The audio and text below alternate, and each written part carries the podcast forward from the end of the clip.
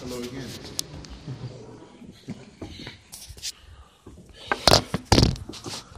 Yeah, I apologize for you seeing so much of me today. There we go. I apologize for you seeing so much of me today. Basically, what happened was in the course of a very busy week, I forgot to ask somebody else to MC. So, um, anyway, here I am again. And it's a joy to be with you and open God's Word with you. We're continuing to work our way through the book of Philippians. Today we're in chapter 2, verses 14 to 18. So please turn there with me. Philippians chapter 2, verses 14 to 18. Last week we looked at how the Christian life works. We talked about the fact that we have to give our full effort towards growth and towards walking with God. Um, we talked about the fact that a let go and let God mindset is not a biblical mindset, but rather, um, just like we saw in our memory verse, that God calls us to take up our cross daily and follow Him. And to take up your cross is not easy, it requires our full effort. God's design is that we work out our salvation, as we saw last week, with fear and trembling. Right? We give it our all, we take it very seriously. Yet, at the same time, we saw that God works in us, that we would never make any progress at all apart from His work in us. And it is His working in us that gives us hope and confidence and courage to run the race and fight the fight of the Christian life.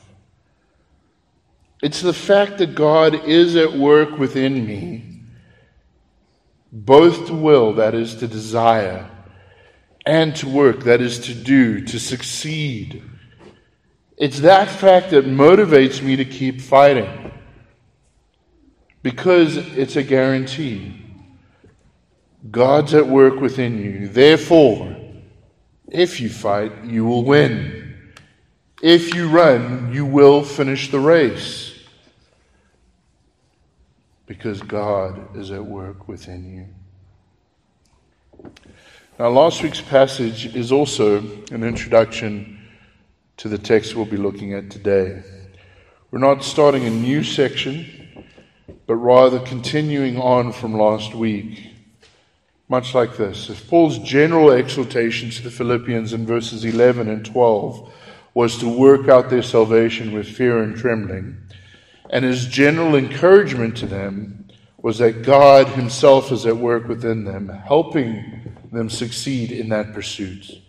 Then in today's passage, Paul hones in on one particular very practical area where this can and should be applied. Chapter 2, verses 14 to 18 reads Do all things without grumbling or questioning that you may be blameless and innocent, children of God without blemish in the midst of a crooked and twisted generation, among whom you shine as lights in the world, holding fast to the word of life, so that in the day of Christ I may be proud that I did not run in vain or labor in vain. Even if I am to be poured out as a drink offering upon the sacrificial offering of your faith, I am glad and rejoice with you all. Likewise, you also should be glad and rejoice with me. Let's unpack this passage together. First of all, we see Paul's plea. Paul's plea, that's in chapter 2, verses 14 to 16a. He says, Do all things without grumbling or questioning, or some of your translations may say disputing, arguing, basically. Don't grumble and get into conflicts, is essentially what Paul's telling us. He's talking about an all encompassing shift in perspective and values for all of life. You see, if two people go through identical seasons of difficulty, who tends to grumble the most out of the, out of the two of them? The one who thinks a lot about themselves, who focuses on the difficulties and how things are not going the way they want things to be. Who tends to get into conflicts the most? Those who want their way and want it enough that they will fight for it. But what have we just seen earlier in the book of Philippians? We've seen in Philippians 2, verses 3, 3 through 4 do nothing from selfish ambition or conceit, but in humility count others more significant than, than yourselves. Let each of you look not only to his interests, but also to the interests of others. You see, this passage is basically an antidote to grumbling and conflict. If you have this attitude, if you go about life in this way, there's much less to grumble about, much less to argue about. A commitment to forgetting about living for myself as if life is about me, and to actively, practically considering others as more important than me and living to serve them. That's what God calls us to. Not just getting stuck on what I want but thinking always about others and about what is best for them too. And then where did Paul go after that section? To the incredible example of Jesus. He, t- he sets our eyes on Jesus, who gave up his rights, who gave up his comforts, his comforts, who gave up being praised and served 24 7, who willingly left his throne and dive down into the depths of His creation to become like a servant. And in order to serve us and meet our greatest need, right, our forgiveness of sins, and to bring glory to God the Father, He was obedient, the text says, to the point of death, even death on a cross. This is the very opposite of someone stuck on themselves grumbling about life's hardships, merely focused on getting their comforts and their rights. It's the opposite of someone so focused on themselves and their needs that instead of seeing opportunities to love and serve others by preferring them, they rather lock horns with them and fight for their own personal preferences.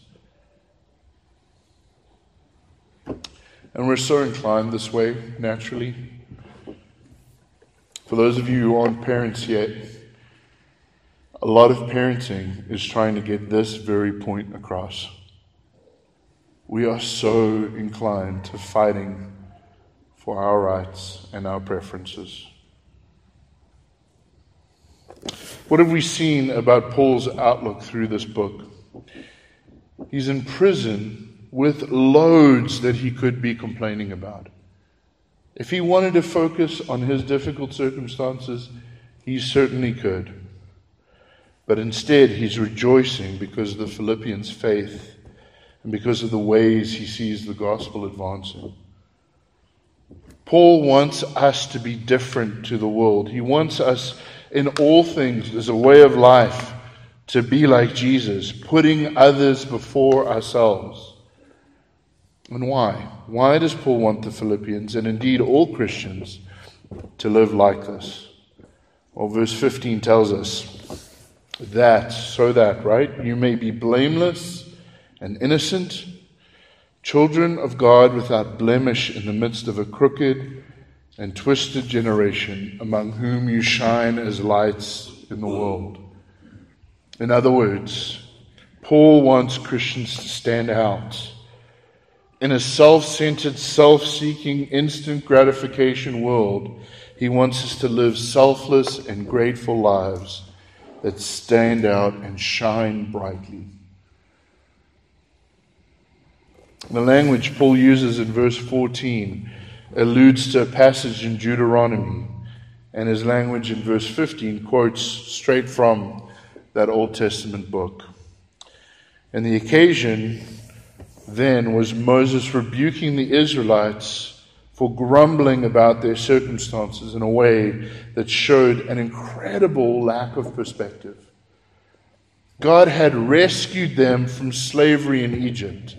He'd performed incredible miracles to defeat the greatest nation in the world at the time and rescue his people. He had entered into a special covenantal relationship with them and was taking them to the promised land. They were in the midst of something amazing that God was doing. But all they were focused on was the fact that they weren't getting fish and cucumbers and garlic like they were able to eat as slaves in Egypt. If we want to live faithful and fruitful lives for Jesus, seeking, seeing his gospel advance, we need to be people who think exactly opposite to how the Israelites were thinking. We need to look past whether or not we have our immediate comforts and preferences, like fish and, and cucumbers, or in Paul's case, right, being out of prison. We need to look instead to the bigger picture of what God has done for us in Jesus, what God has promised us in Jesus, and what God is seeking to do through us. Verse 16 could be translated in two ways either holding fast or holding forth. And holding fast would be like holding, holding tightly onto. Holding forth would be like presenting it to others. And I think in the context and flow of the book, holding forth seems to be the better understanding here. This points to our mission again to hold out the word of life, to see the gospel advance, to tell others about Jesus, which is um, and Jesus and his death on the cross to save us from our sins. We will not do this successfully unless we heed Paul's plea here. Grumbling and infighting will distract us and it will detract from gospel ministry Whereas selfless, grateful contentment and unity amongst Christians will stand out to the world and will help us work together to accomplish the mission God has called us to. Secondly, we can see here Paul's heartbeat. Paul's heartbeat. That's from verse 16b on to verse 18. Paul explains why he's making this plea. It's so that in the day of Christ I may be proud that I did not run in vain or labor in vain. Now, oftentimes pastors will remind each other of this important truth God calls you to be faithful. God calls you to be faithful. It's not in your hands how people respond it is God who gives the fruit. All you can do is to be faithful to teach the truth in love. And there are many, many, many times when this is exactly what a pastor needs to hear, what ex- exactly what anybody who's seeking to influence others for the Lord needs to hear, what parents need to hear, what people seeking to share the gospel or disciple others need to hear. And it's true. It is true. But it's not true in a way that should leave Christians indifferent to whether or not their ministry efforts bear fruit. We have a goal. We have a goal. We want to see people saved. We want to see people grow. Paul tells us in Romans that he could wish that he himself was accursed if it meant that his countrymen could be saved. He longed for their salvation deeply. There was a reason that Paul could endure shipwrecks and beatings and stonings and imprisonments as a missionary, because he so deeply wanted to see people saved. And he also wanted to see Christians mature. In Colossians 1 28 to 29, he says, Him we proclaim, warning everyone and teaching everyone with all wisdom, that we may present everyone mature in Christ. Now, verse 29 For this I toil, I toil, struggling with all his energy that he powerfully works within me. He toiled and struggled to see people grow and mature in Christ. He longed to see their growth. And as we've already seen in the book of Philippians, when believers are following Jesus faithfully and are growing, Paul is thankful for them and, and finds joy even in the midst of his own very difficult situation. We can trust God when our ministry efforts do not bear fruit, but our hearts must be deeply invested in our ministry efforts. We must long to see the lost saved and the saved spurred on to love, good works, and Christ likeness. And this is both because of the love that we should have for people and because of the love we should have for God. Why has Paul labored as he has for the Philippian church? Because he wants to see a church full of people living, as he said, right, previously, we saw in 127, living worthy of the gospel of Christ, living to the glory of Christ. And, brothers and sisters, the same is true right here in Pretoria West Bible Church. I'm definitely not saying I'm anything like the Apostle Paul. Um, far, far from it. But when my family moved here to Pretoria West, we, we did so with, with dreams, with goals. We moved here for this reason. Our steering committee brothers, Jimmy, Dumi, and Schlanschlo, these brothers are studying theology, they're leading GCs, they're serving the worship team, they're preaching, they're working full time jobs, seeking to be faithful husbands. They have a lot going on, a lot going on. Why is it that they would invest so much time, so much effort in this church? We have no desire to simply go through the motions and play church, I promise you hours of study and preparation and service and prayer are being poured into this church plant with the longing that the lost will be saved and that the saved will live lives more and more and more and more worthy of the gospel of Jesus Christ.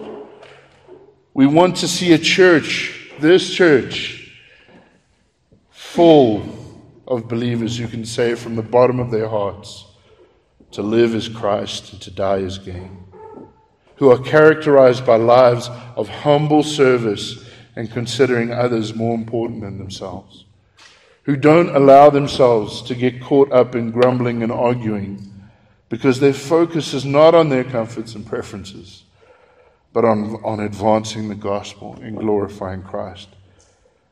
We long for that in your lives and we long for that in our lives. And, brothers and sisters, God has done so much in this church already. I have had so much occasion for thanksgiving and for tears of joy.